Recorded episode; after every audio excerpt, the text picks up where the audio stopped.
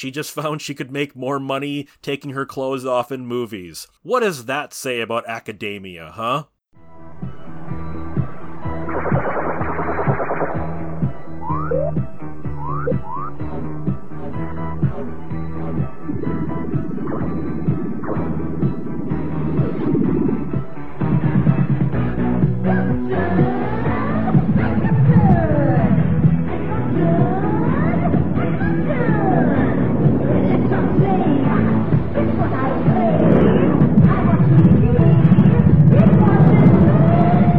Radio Drome. Welcome to what might be the most misogynistic episode of Radiodrome ever recorded. I am Josh Hadley. With me, as always, is Cecil T. Robot. Yes, I'm here. He is. Peter, the the laughing Mickaninny, which I don't even know what that is, but it's what Peter is this week. Laughing and Mickaninnying, it's sickening, it's pissening, and I'm here. And joining us for this topic, because this is a topic that he wanted in on, is the Frederick the Fritz. Greetings and salutations. And he is the most upstanding member of this cabal. Yeah, sure. yeah. cabal. Yeah, you could you could testify at my next hearing. If you guys want to help out the show, you want to get a little something for yourself, especially given the topic tonight, you go to adamandeve.com. Use the promo code DROME when you check out, and there you'll be able to get 50% off of a single item, three free DVDs, a free sex swing, and free US shipping, all for using the promo code DROME at adamandeve.com. And also, if you want to look for some of the movies we're going to be discussing tonight, because some of them are pretty damn obscure, you go to 1201beyond.com backslash drome VPN. That will bring you to Nord's site. And with NordVPN, they will help you encode your data, they will help you protect your data, they will guard you in some of the shadier parts of the internet, they'll help you get around region locking. If you go through 1201beyond.com backslash drome VPN, you'll be able to get 75% off of a three year plan. That's only $3.79 a month for Nord's protection. So get Nord. You need the digital condom that is NordVPN. So tonight, let's talk about Scream Queens. In the modern age, I think Scream Queens have sort of lost the, the, the meaning has been lost, but we're all older. We grew up when Scream Queens meant something. Now it's just a crappy Fox show that nobody watches and nobody likes.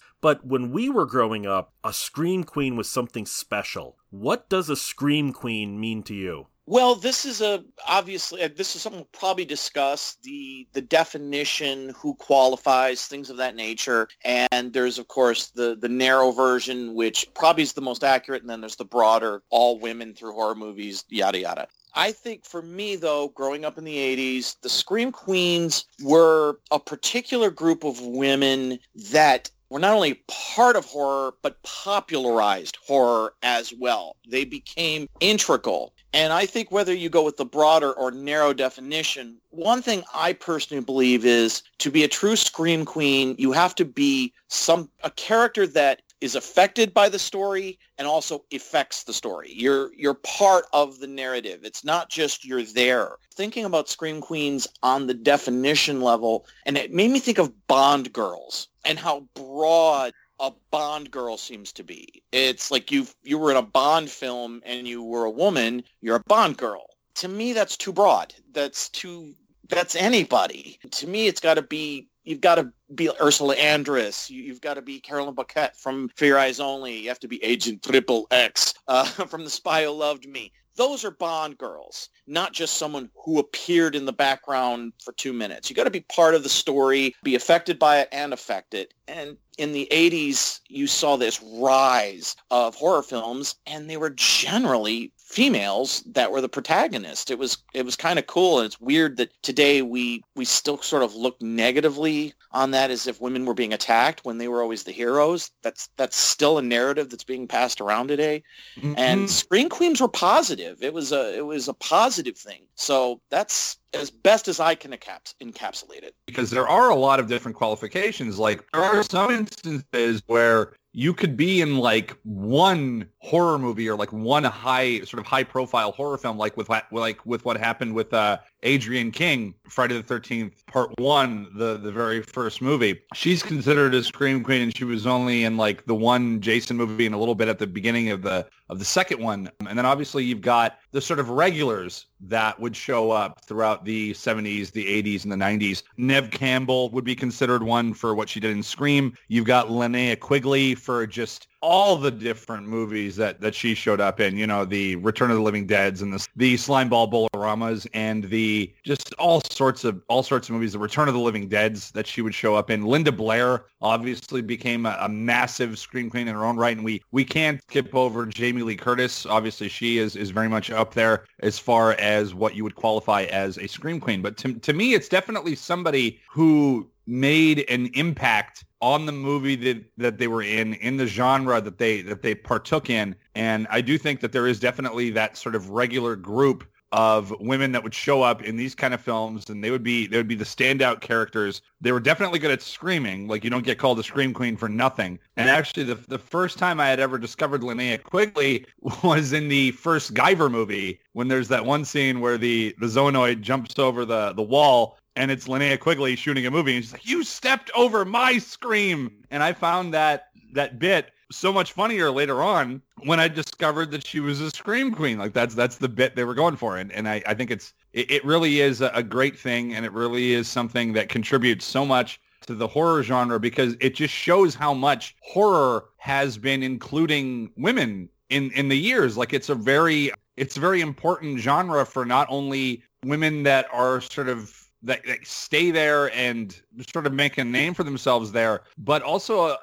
a lot of a lot of women have their starts in horror films and, and, become established in horror films. Like that's obviously what happened with with the likes of of like Jamie Lee Curtis and and people like that. So I, I really think it's it's uh it's a great thing. Scream queens to me, I feel are um, women that have been in a variety of horror films because there's been a lot of times where they'll throw the scream queen label around and it's on somebody who's been in like one horror film. The only time I really think that that works is maybe if they got their like if that was their first first role and then they went on to do other stuff, but they really are passionate about that first movie that they did. They don't badmouth it or whatever. Because I've seen a lot of times where you'll get an actress who will start in a horror movie, move on and win an Oscar, and then be like, oh, I did that movie. Jennifer like Aniston. So, you know, yeah, it was so beneath her. That's really frustrating because it's like you wouldn't be where you are now if you didn't do that. So embrace that. Enjoy the fact that you were in that movie that you're so hateful of.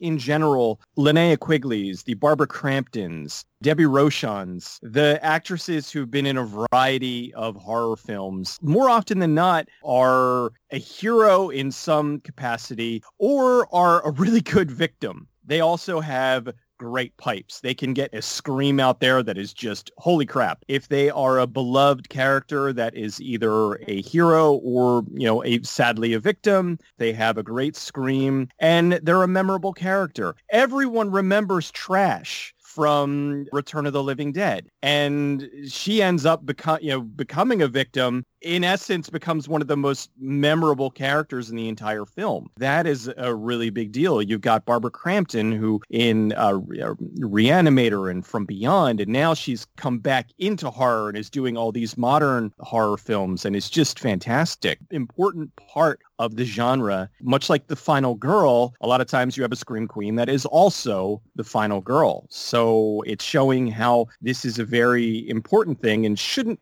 be snubbed at, shouldn't have you know, people who are outside of the genre kind of turning their nose up. Oh, she's a scream queen. Well, that's a label that a lot of them wear with pride. See, the way I look at it is, to me, Jamie Lee Curtis and Judith O'Dea, people like that, might be scream queens. But to me, a scream queen is that low budget, direct to video. It's the Brinke Stevenses, it's the Michelle Bauers, the Melissa Moores, the Linnea Quigleys, that kind of thing. That to me is a scream queen. Is that sort of direct to video, small niche. I'm not saying it can't be mainstream because you'd have Linnea Quigley at the same time she's doing Witch Trap, she's doing Return of the Living Dead. One is direct to video and maybe going to be seen by a few hundred people. One is a mainstream theatrical release. When I think of scream queens, it's not demeaning either side. But when I think of a Scream Queen, I don't think of Jamie Lee Curtis. I don't think of Neve Campbell. I don't think of Jessica Biel. I don't think of the mainstream actors. I think of that low budget direct to video style you know, uh, like, like a Troma movie, an Empire film, a Full Moon movie, some direct to video thing made by Ted Newsom or David DeCoteau. That is a Scream Queen to me. Maybe my definition is too narrow the Barbara Cramptons and the Linnea Quigleys of the world, basically. Sort of, yeah. Because a Scream Queen would, would technically be defined as an attractive young damsel in distress character who turns out to be the hero. Eh, or as Lloyd Kaufman put it, that a Scream Queen is, quote, more than just crying and having ketchup thrown on you. You not only have to be attractive, but you also have to have a big brain, you have to be frightened, you have to be sad, you have to be romantic, unquote. Or Debbie Rochon, the way she put it is, quote, a true Scream Queen isn't the perfect woman. She's sexy, seductive, but most importantly, attainable to the average guy, or so it would seem. The later Scream Queens only showcase women worrying about something other than a guy, unless said guy is the one trying to kill them. Unquote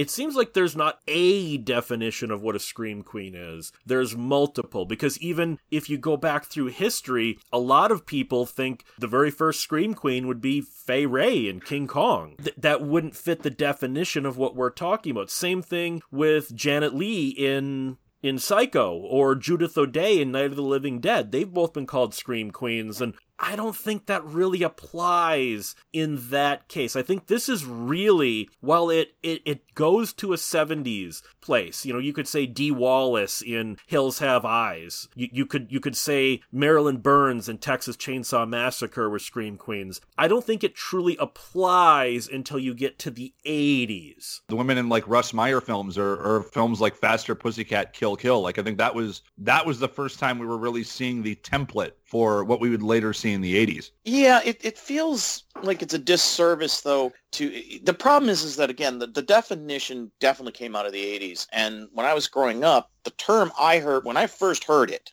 it wasn't scream queens it was a scream queen and they were referring to Jamie Lee Curtis. She was like in her third horror movie and they were saying in a derogatory way she was becoming the scream queen of horror cinema. It was more of a derogatory thing when you had the rise of what arguably, and I, think most would agree, the, the, the term becoming cemented was Brinke Stevens, Linnea Quigley, and Michelle Bauer. That's mm. when it got cemented. That's like Fangoria was like, Scream Queens, this is great, you know.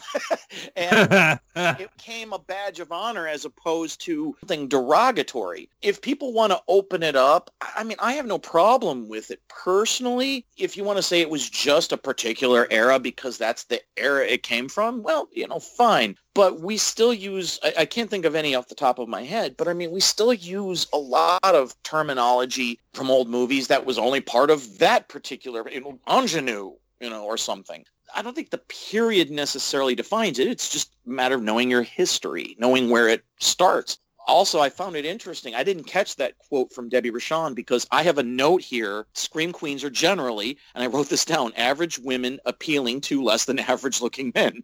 And that is interesting that Debbie Rochon said that because I do feel that is a component in this. Like these are, I mean, it's arguable if they're average looking women, but they're not like these goddesses that Hollywood portrays. You know, most of those people don't really look like that. That's, you know, ludicrous amounts of training right before the movie starts. It's the best makeup. It's the best lighting. Whereas the Scream Queens looked more like what we might call the girl next door. So I found that kind of interesting that she uh, grabbed onto that one herself. That's really funny because uh, for for me personally, I like a lot of the girl next door types right. Um, because they're so much more naturally beautiful. Like if you look at a lot, like look at Barbara Crampton. Barbara Crampton was gorgeous in Reanimator, and she's gorgeous now. Like oh, yeah. you look at some of the old uh, like starlets from that uh, that same era, and they're like old women now, and they don't They're like all they just Botox. they're all like Botoxed overly and done up and and- everything. Exactly. And it's like because they put themselves through so much to just be this, you know, stunning thing, but they just look like a big pile of plastic. And now they're older and it's just they don't look natural. They don't look they're not aging gracefully. It's kind of funny that she would say uh, Debbie Rochon would say that because I mean, I was madly in love with her in Romeo and Juliet. At the time was exactly the kind of girl that I like she had, you know, tattoos and, and piercings and yeah, that was very, very 90s look.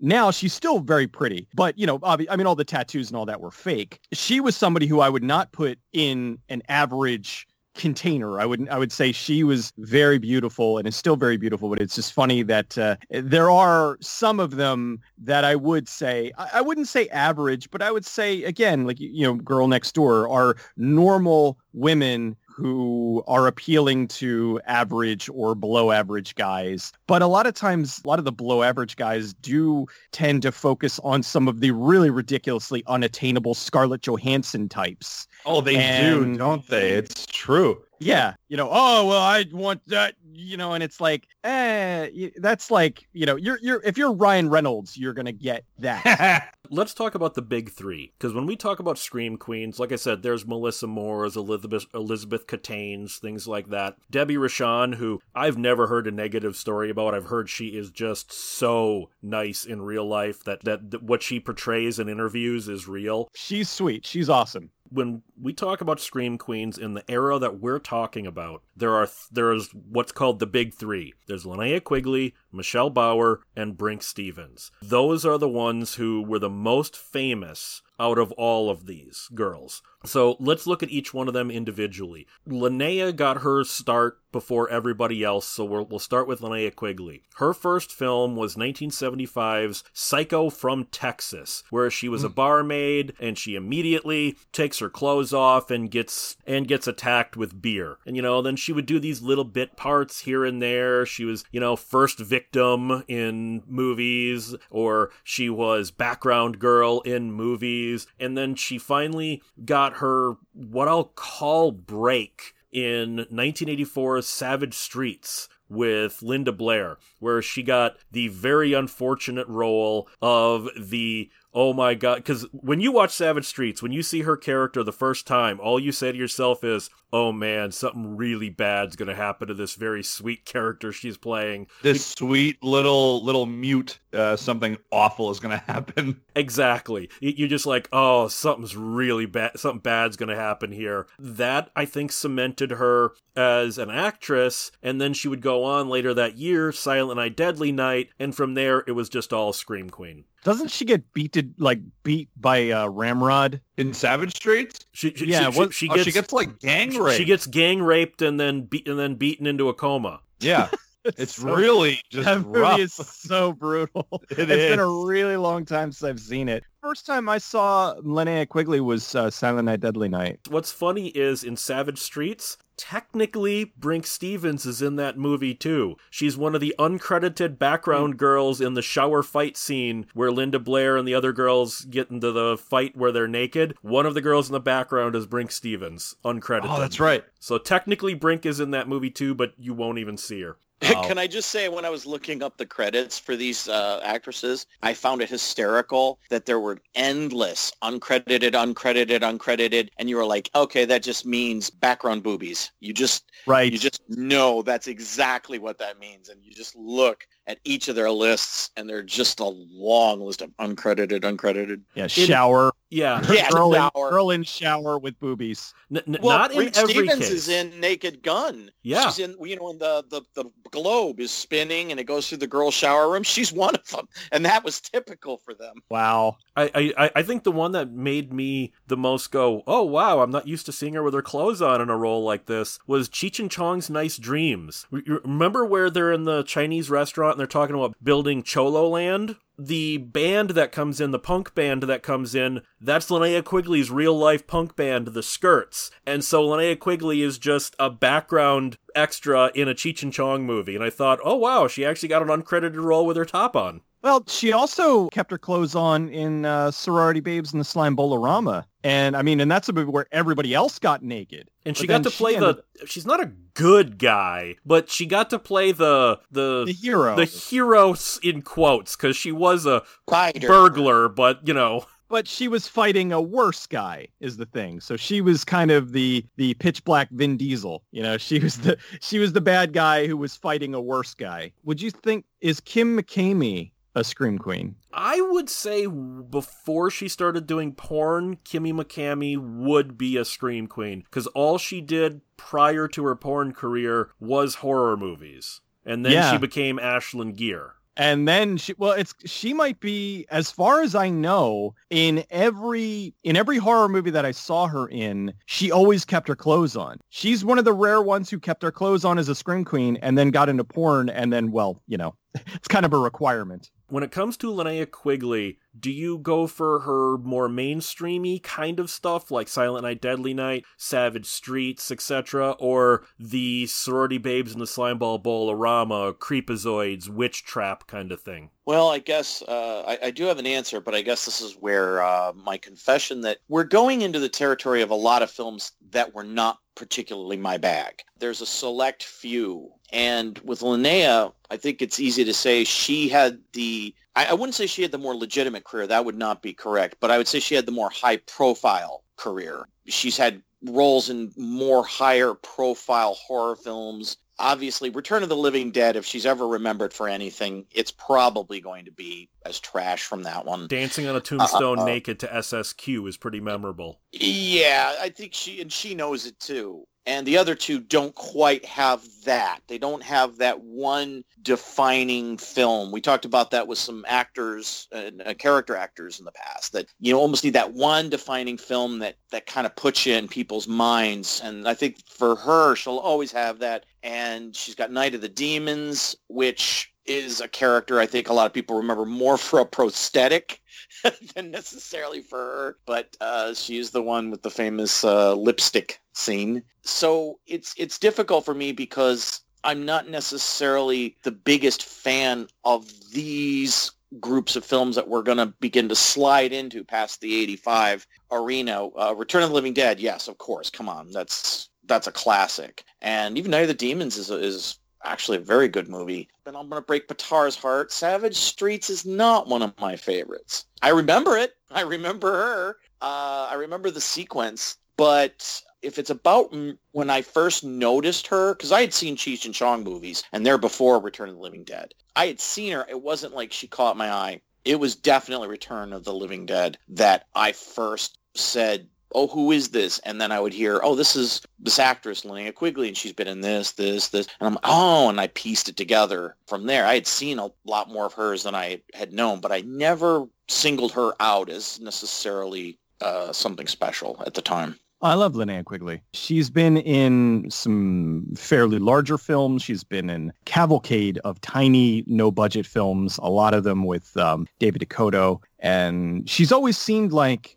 a very sweet person. Heard a lot of nice things about her. Um, and she's always seemed very genuine. She's always kind of uh, embraced this Scream Queen label. And I've sat through some terrible movies that she's been in. And it was always, it was never terrible because of her. It was always terrible because they were trying too hard. There was one I saw a couple years ago where essentially it, it seemed like, hey, we've got this really terrible film, but we managed to land Linnea Quigley. So we're going to put her in it in this little cameo role and kind of promote the hell out of her being in it. But I've always really enjoyed her. I think going back to Sorority Babes and Bowl-O-Rama, I've always, I thought she was just uh, awesome in that. I don't want to say great, but she had, you know, Silent Night, Deadly Night. She basically showed up, got naked, and then got stuck to a wall.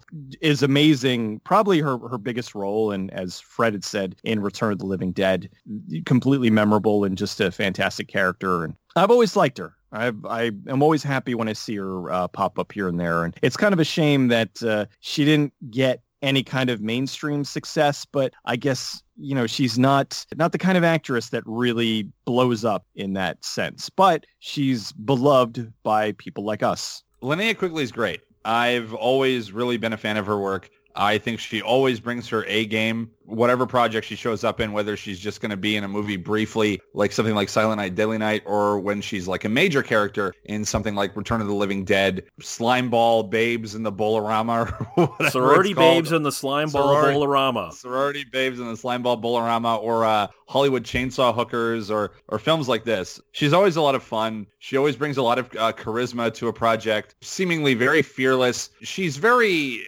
just as as Cecil said, seems like a very sweet, very cool person. In interviews of that I've seen of hers and just the way she interacts with her fans and stuff like that, she just seems like a really cool person. She is just a great actor in my opinion at least uh, at least charismatic and always brings something very very cool to whatever project she's in i've, I've always been a fan Well, then the other one, another one of the big three would be Brinke Stevens.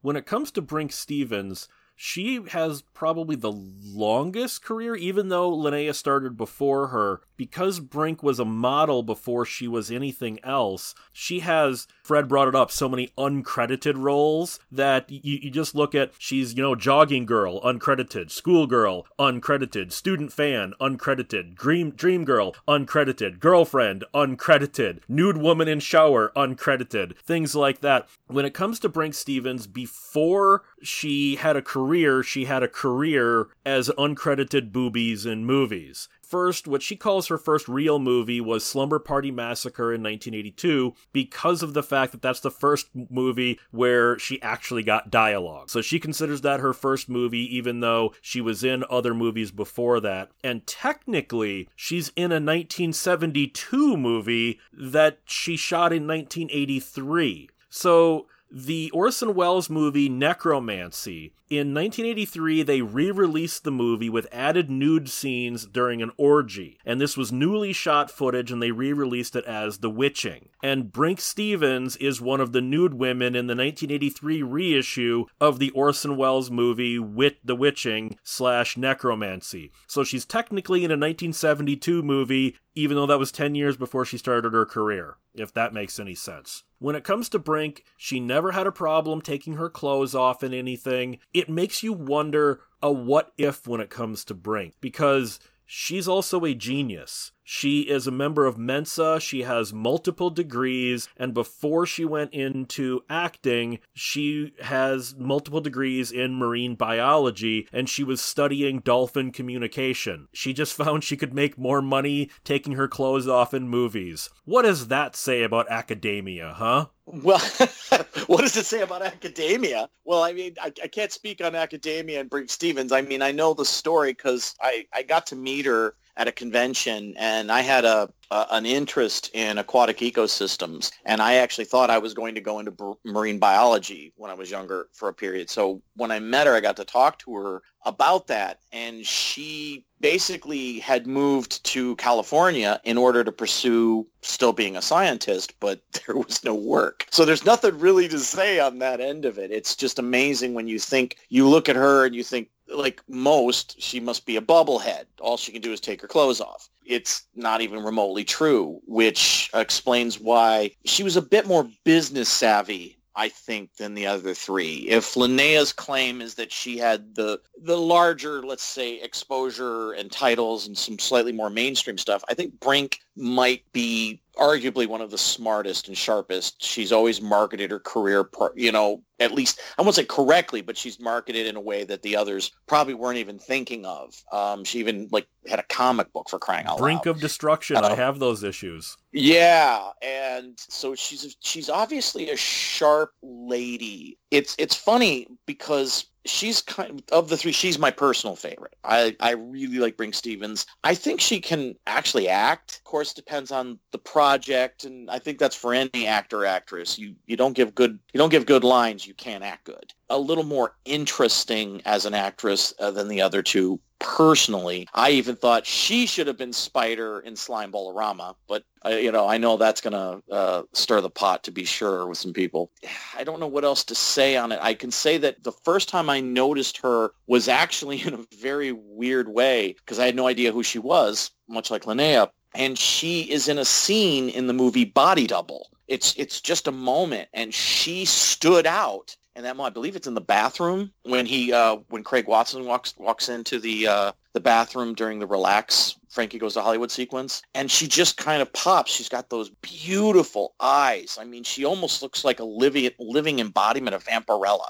She used to Uh, actually play Vampirella at Comic Cons, so that makes sense. Yeah, there's uh there's pictures of her in the costume. yeah. She, It- she used to go to Comic Cons as Vampirella, so that's a that's a good uh, good comparison. I didn't know that. Yeah, she really has that that look, and the fact that she kind of ended up in horror. I I, I don't want to say it's like an obvious thing, but it it seems like she's more suited, and her career surprises me because sadly I don't think she really has that one movie that defines her and her career, and that's what's a little heartbreaking. Is Mm. I always feel like she should have had better. She should have had more. I mean, she's got some amazing stuff out there, but she could have had more and she should have had more. And that's what I think of with Brinke. And after just speaking with her, she's a very sharp, savvy lady. And she's still beautiful for her age. I mean, she's older, yes, but she's still quite beautiful. So that's unfortunately the only thing I can really bring up for Brinke. Very smart, sharp, obviously beautiful, and I think talented lady. I just don't think she ever got that one defining role. Yeah, I kind of agree. She's always been enjoyable in whatever she's been in, but she never had that breakout role. She never had that role where you're like, oh, I saw that movie. Did you see Brinke Stevens? Ah, she was just awesome in that. Like she never had that one amazing big film that is the one that she's tied to. I do think it's funny, it, like not funny, haha funny, but it's funny that she went for marine biology and ended up in these movies because it is sad in a way that you do have scientists that work really hard and they spend all these years getting degrees and then they get a job that really doesn't pay all that much. So you've got somebody like that the world that we live in because if you see some of these people you're talking to somebody who is like super hyper intelligent has all these degrees and is making like not that much money and then you go to comic-con and you see an actress who's got a line around the block waiting to get inter- you know, uh, waiting to get autographs and they're stupid and they make so much money because that's the industry hollywood just uh, you either make an obscene amount of money or you make uh, a lot more than you would in just a regular job. It's, it's kind of just bizarre the way that that works. So I don't blame her for recognizing, hey, I'm pretty damn good looking. If I take my clothes off, I could pay off my mortgage. You know what? I, you know, I, I'll, I'll throw a testicle out there if it'll save me a hundred thousand dollars. You know, Nobody But wants nobody- that. We, we will pay nobody you to wants not that. do that. That's what I was just gonna say. Believe me, my wife doesn't want that, so nobody wants that, you know. But if you want to pay me to keep my no, you have they have that opportunity. They're in their twenties or whatever. They make a, a decent amount of money. They get a name for themselves. Eh, why not? I think what's the the unfortunate thing with Brinke Stevens is it seems like she was more more or less well more uh, more so usually the co-star. She I, I don't think she's really had many starring roles. She ends up in a lot of these movies like she's in she's in Bowl-O-Rama. She's she shows up as a victim I think in Slumber Party Massacre and she's quite good. Like she's a good actress. She looks great on screen. She's she's a beautiful woman. But it does seem I, I think the reason why she isn't as as known as a scream queen or just in general to to people of like the horror community and stuff is because she does usually kind of play second banana. She's usually in there as a co-star and personally I've I've always felt like she she deserved a lot more. I, I think she's she's really great. There is the third one of the trio here, which would be Michelle Bauer. Now, she's the uh, I, I, she's a little more she's a little more skittish. Her her career she was also a model, so she has lots of those uncredited, you know, third party guests and stuff like that. And she also showed her boobs a whole lot. She did a lot of hardcore porn before she became a Scream Queen. She was either Pia Snow or Pia Sands in about 20 different hardcore movies. She says she considers her first, in, and she does the finger quotes, real movie is The Tomb with Fred Olen Ray. And I, I discount that because I'm sorry, Cafe Flesh, Night Dreams, things like that, those are real movies. Later years, she's come to kind of accept that, but I think she was ashamed of her hardcore career prior to this. She never had, kind of like with Brinke, she never had the giant Scream Queen career. She was in, you know, Hollywood Chainsaw Hookers and Cyclone and things like that. She never had that one big breakout role that Linnea would have it, it's sort of weird. She would be, if you would rank this, the three mains, it would go Linnea, Brinke, Michelle. And that's not me insulting Michelle Bauer. I think she's a fine actress, actually. She just never seemed to get that big breakout role again most people probably know her from either Cafe Flesh or Hollywood Chainsaw Hookers. And I love Hollywood Chainsaw Hookers, so I'm not discounting that movie at all. That movie is fun as hell. And that's another one where Linnea technically gets to play the hero. I mean, at the end, she's sort of. It's sort of weird, but Linnea and her are in that, and th- that's a great one. Well, this is going to be it's it's interesting how you chose to word that because she is the one I know the least about overall. When we talk when I brought up Linnea, I can't believe I forgot to bring up Hollywood Chainsaw Hookers because that movie will forever be in my head for one scene. The chainsaw fight with Gunnar Hansen is the well, okay, two scenes. the dance of the double-bladed chainsaw. That stupid moment that silly little with with uh what's the guy's composer? Michael forgot his name Perelson or something but that that cheap sleazy dun dun dun dun dun, dun. and she's just taking two chainsaws and just going ah, but like barely moving them ah, ah. I laughed for like five minutes straight watching that sequence. It was just so ridiculous. You got this almost uh, satanic temple and the, you know, Gunnar's in the monk, like the, the monk robe. And he's like, and now the dance of the double chainsaw. It just made me crack up. But the reason I bring up Hollywood Chainsaw Hookers is it wasn't until years and years later I told people about this crazy movie I saw I couldn't find for a while and then found it and showed some friends. And it was on reviewing this film that I discovered this actress, Michelle Bauer oh, and she was in this other film that I'd seen. Oh, and she was in that other film. And she seems to be that shrinking violet. The face in the crowd? Yeah, that I just didn't, I'm, I, am i am sad to say, I just didn't notice at the time. And it's not like, well, my goodness, is she beautiful? It, it's not that. Times when she was younger, like a Kim Cattrall almost look about her. But she just didn't stand out in any way at the time. But if you watch her in those films, her acting is actually generally pretty good.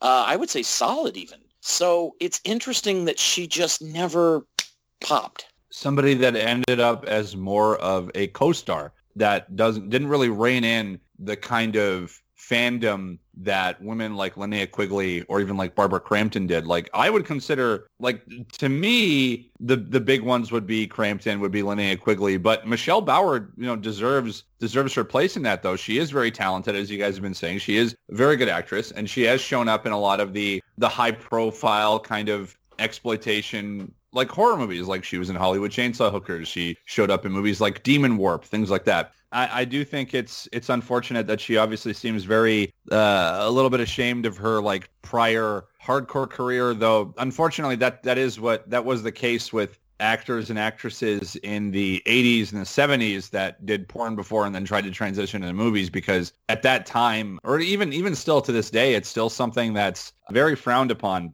by a lot of people either people that are puritanicals or people in the industry or or people that you know just basically judge others for that kind of stuff. But I've I've always thought she was very good, and I, I felt like she deserved uh, more sort of starring roles and more higher profile profile roles like the likes of uh, Linnea Quigley and Barbara Crampton did because I, I do think that Michelle Bauer was always always very good. She's very good at what she did. I like Michelle Bauer. I always thought uh, she was very pretty and uh, just had that like amazing 80s hair I laughed when I hadn't watched Puppet Master 3 in a long time and I watched it again about a year ago I think when I was redo when I was doing the video on it and I'd forgotten that she was in it. She's only in a very small part. She plays like German prostitute and essentially just shows up to have sex with uh, one of the evil soldier generals. But she's she's fun. She's great, you know, popped up in a whole bunch of movies, Scream Queen, Hot Tub Party, uh, Terminal Force, Dr. Alien and I, I like her.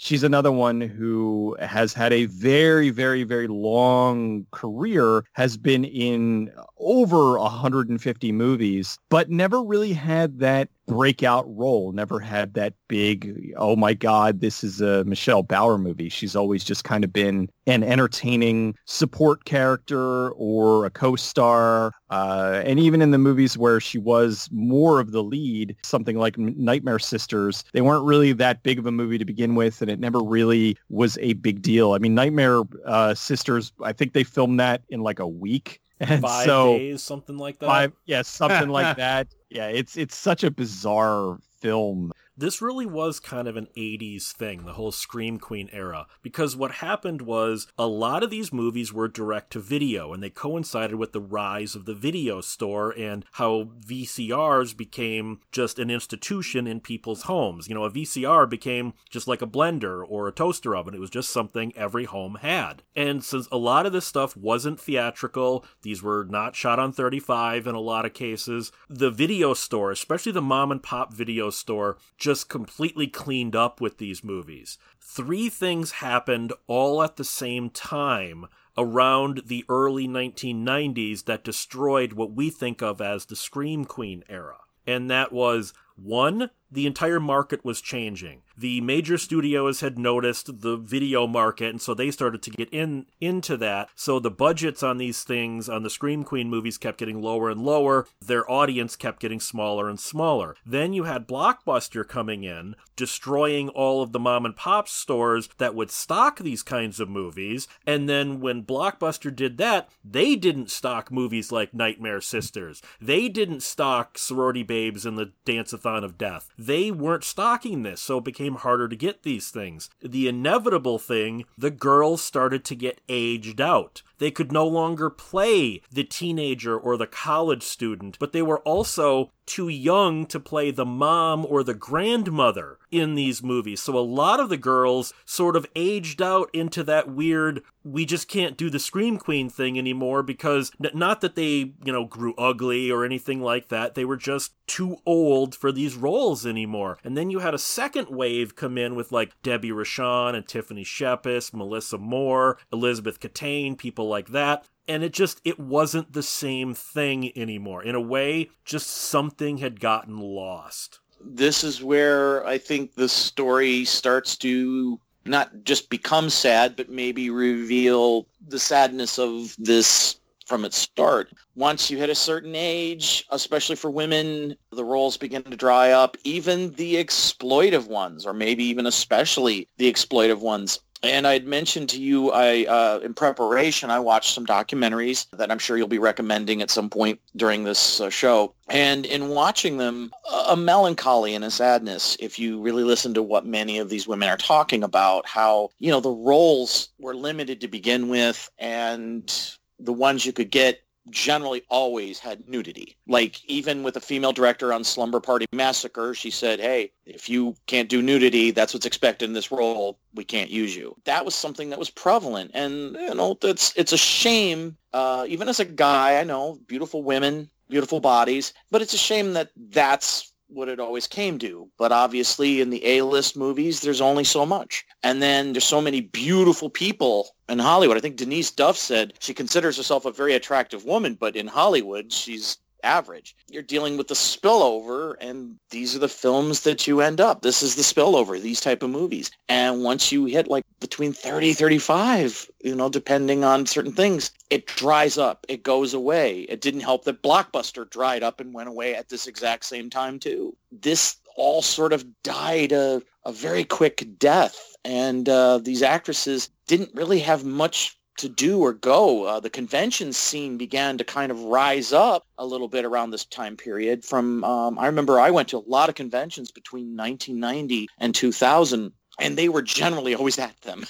you know, they were generally always at them and Lou Ferrigno. That's how they survived for the longest time period was just on this bit of notoriety they had from the 80s into the early 90s it's sad that I don't know. Sometimes one person can break through and they can get into that more A list or find a TV show that they can latch onto, but none of them did. Uh, Michelle Bauer got out of the business entirely, and Brinke and Linnea just stuck around and took whatever they could. And it's sad that uh, you hear a lot of sad stories from the next generation, especially of Scream Queens. Uh, Debbie Rochon, you know, said she'd be dead if she didn't end up in the film business because that's where her life was. So the type of film she even made was more of a desperation move than, oh, I'm going to be an actress someday. It's a lot of sadness. And it's, you know, I'm not saying we have to focus on it, but it's probably something not to forget either. Specifically think that it was uh, died in the 80s, but I think it did kind of drop off a little bit because in the 90s things changed a bit, but we still had Debbie Rochon and Melinda, uh, Melissa Moore. If she would have lived a little bit longer, uh, Cat Sassoon, but she, well, she was more of an action but I don't know. I can't, for some reason, I feel like she would have been a scream queen. Uh, I would have liked to have seen her in some horror films. I think that it's not so much that it died off. It just kind of went in a different direction because horror went meta there because of Scream. And when a lot of people think 90s horror, they think Scream, they think I Know What You Did Last Summer, they think the, they kind of missed the point of that. It wasn't lampooning horror, so to speak, as more of showing, hey, here's a lot of the tropes that we did, and we're kind of kind of turned that on its ear. Scream wasn't even the first one that did that. There was um, uh, There's Nothing Out There, which was the one that really broke the fourth wall, and is a terrific movie that you should go see if you haven't seen it. We've talked about it a few times on here. Uh, I think it just kind of changed because the industry changed, and there wasn't as many Scream Queens, and now almost a parody of itself. You've got shows like Scream Queens, and it's just uh, it was the Scream Queens reality show a few years ago. Yeah, the Scream Queens reality show, which was just hot garbage. And I think they kind of are missing the whole point of what the I don't want to say movement, but what the thing was. So I think it's something that's still around, but uh, it slowly started traipsing on. Like 80s, it was a big thing. 90s, it dropped off, and then it slowly kind of lumbered along. And now, like everything else, it's kind of being regurgitated as a, uh, a pop culture reference. I do, however, I don't think it necessarily died off in the 80s. I do think it definitely started tapering off in the 90s. I do think they were trying to build new Scream Queens, you know, with the likes of Jennifer Love Hewitt, with the likes of Neve Campbell, you know, with I know what you did last summer and with Scream and, and stuff like that. But it's just not, it, it, doesn't seem like it was a trope that really took off later on. And I, I never understood why. Like, like maybe people thought it was like, like a misogynistic thing or whatever, like that, that women should be more than, than just Scream Queens or whatever which which yeah of course like you, you, should have like better roles for for anybody that's like qualified to do it but I, I, do think that a lot of people made a lot of very disparaging remarks about the scream queen and what it was and a, a very much a misunderstanding of how how important it is and and how like career building roles like that can be and how strong a lot of these characters were. Like like a scream queen as as we touched on earlier in the episode is is a character a, a, lot a lot of the time oftentimes that is the hero at the at the end of the movie is is somebody who vanquishes yeah. the villain eventually. It's a very important character and i i do i definitely do miss it. I feel like it it's something that added a lot to a lot of these uh, a lot of the 80s horror films and 80s slasher films you know we're we're moving into a different generation now. It was a very different time in the 80s as far as the terminology goes. I'm sure there are still movies being made with these kind of characters. Like and obviously we you know we still have Barbara Crampton doing her thing. I think she she recently just showed up in the latest uh, Puppet Master movie. So she's still doing her thing. It's something that I think regardless of whether it's really going on much in recent movies, I think it's something that will always be iconic and always synonymous with the horror genre as a whole. I, I, just want to add one of my favorite anecdotes about a Scream Queen type movie, about one of these type of movies, is the fact that Slave Girls from Beyond Infinity in 1992 was actually debated on the on Congress's floor because Jesse Helms, hardcore right-wing Republican, stumbled upon Slave Girls from Beyond Infinity one night on pay cable and was so offended at the movie and Brinke Stevens' scene specifically, he brought her up that he wanted to use Slave Girls from Beyond Infinity as an excuse to block, quote, indecent programming that customers have to okay. The, the, the, he basically wanted all programming like this is blocked you have to say you specifically want the smut. So I think that's hilarious that Congress debated on the floor in 1992 Slave Girls from Beyond Infinity and Brinke Stevens. To me, that's freaking fantastic. But so basically, as Fred pointed out, there's lots of documentaries on these things on on the Scream Queen era. There is Screaming in High Heels, Invasion of the Scream Queens, Something to Scream About, the Shocked Cinema video series, and there's also books like I've read Linnea Quigley's I'm Screaming as Fast as I Can. I've got the Invasion of the Scream Queens book. I have not been able to find a copy yet, although God do I love the title of this of Jewel Shepard's book. If I'm so famous, how come no one's heard of me. I still want to find that one, but that title is fantastic. I think people should look at the Scream Queen era for what it was and not what pop culture has kind of made it into, which is strange to me. I think pop culture, just like they always do when they when they nostalgia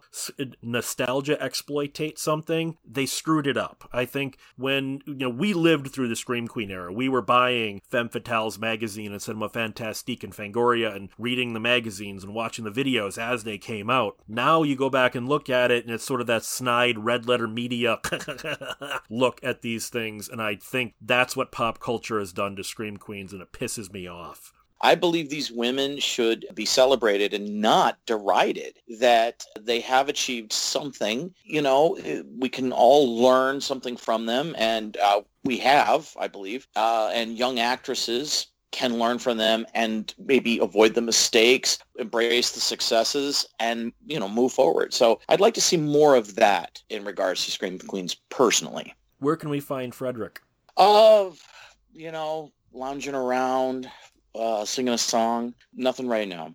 Well, where can we find Cecil T. Robot? Uh, goodbadflix.com as well as goodbadflix on YouTube, Twitter, Twitch, Facebook, and 1201beyond.com. And the Peter up in Canada can be found where? Twitter at Cinematica, on YouTube, The Cinemasochist, of course on 1201beyond.com where they find programming, on Patreon at Cinematica, and now on Twitch, The Real Cinemasochist. And you can find me at 1201beyond.com. Contact this show at 1201beyond at gmail.com. Guys, try to be a cut above. Keep one foot in the gutter, one fist in the gold. Have a good night. another guy.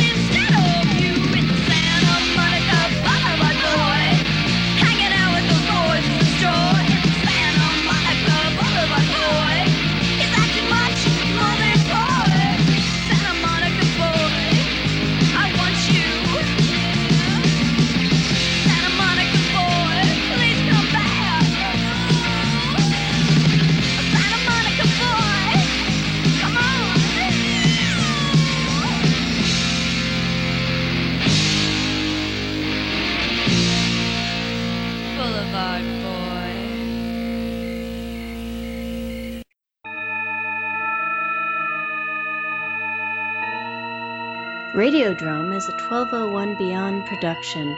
Find it and other great content at 1201beyond.com.